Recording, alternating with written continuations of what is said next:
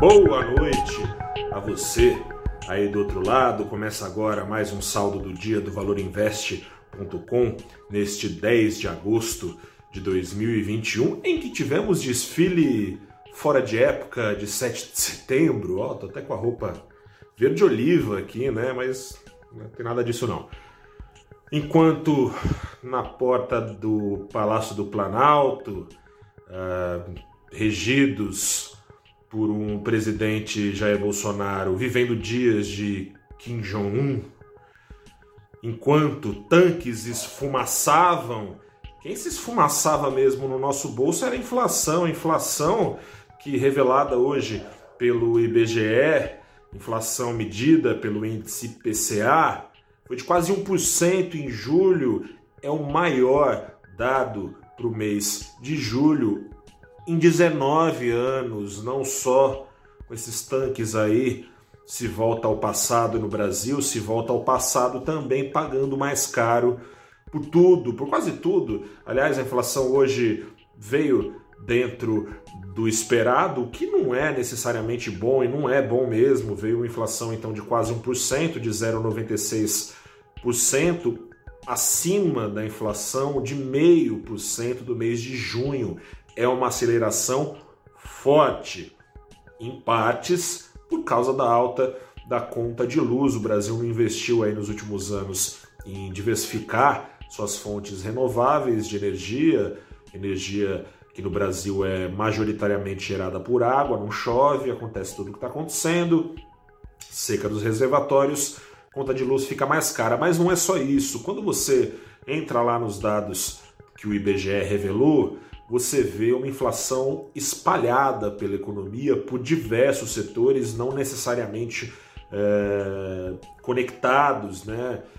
Inflação, por exemplo, bastante salgada, desculpe trocadilho, não era o caso, mas enfim, salgada para alimentação, por exemplo. Uma inflação muito em partes, uh, não em partes só, mas muito uh, movida pela Desancoragem das expectativas é o palavrão aí que o Banco Central costuma dizer quando no presente se imagina que uma inflação futura vai vir, faça o que, se, o, que o Banco Central fizer. Essa expectativa futura traz inflação no presente, o remarcador de preço vai puxando tudo para cima, imaginando que se não fizer isso vai tomar um prejuízo lá na frente.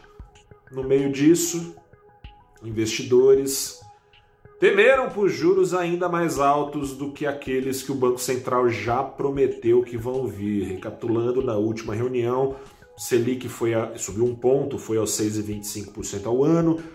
O Banco Central já avisou que em setembro vai subir mais um ano, que os juros seguirão em alta, subindo para cima do patamar neutro, ou seja, forçando uma contração no potencial de crescimento da economia brasileira. Isso é ali no patamar de 8% ao ano, mas pode subir ainda mais se a inflação incomodar. Foi o que reforçou, também divulgado pela manhã, é, o documento da ata da última reunião do Banco Central, em que foram feitos esses, esses ajustes e esses comunicados sobre o futuro. A questão é que a ata deixou mais claro, se é que já não tinha ficado, mas com todas as letras, que o Banco Central não se furtará de ajustar a sua política monetária se as coisas mudarem. E no balanço de riscos do Banco Central, há mais pressões inflacionárias levadas em, contas,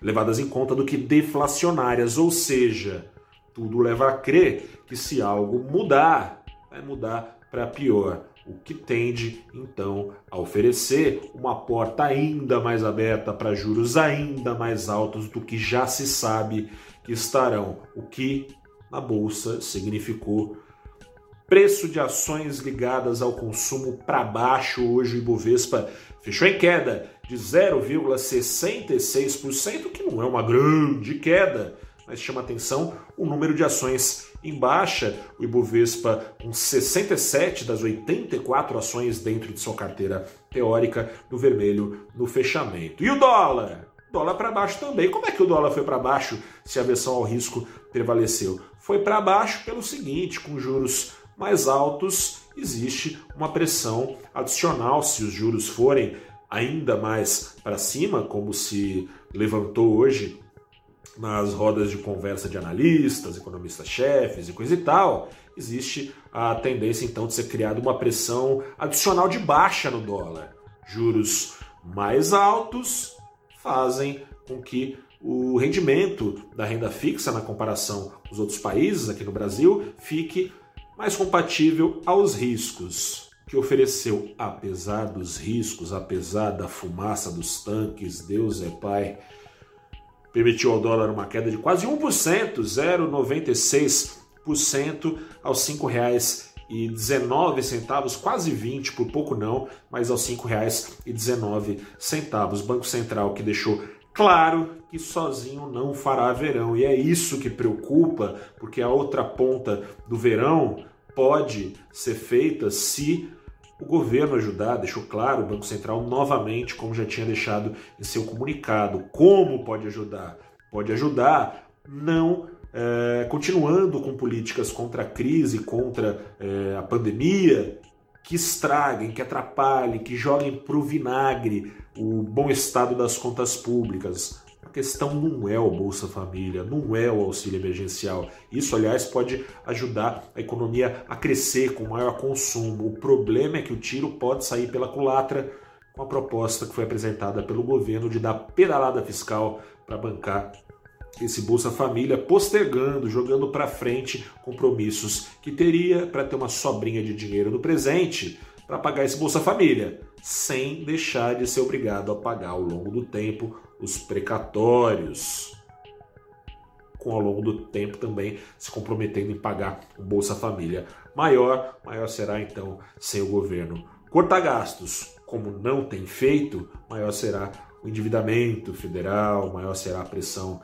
de demanda é, artificialmente, sem que a economia cresça, coisa e tal. Já vimos esse filme Antes, já vimos alguns filmes que estão tentando reprisar aqui no Brasil. Vamos ver. A gente espera que esses filmes não se repitam. Eu sou Gustavo Ferreira, repórter do ValorInvest.com. Fico por aqui. Até a próxima. Continue conosco.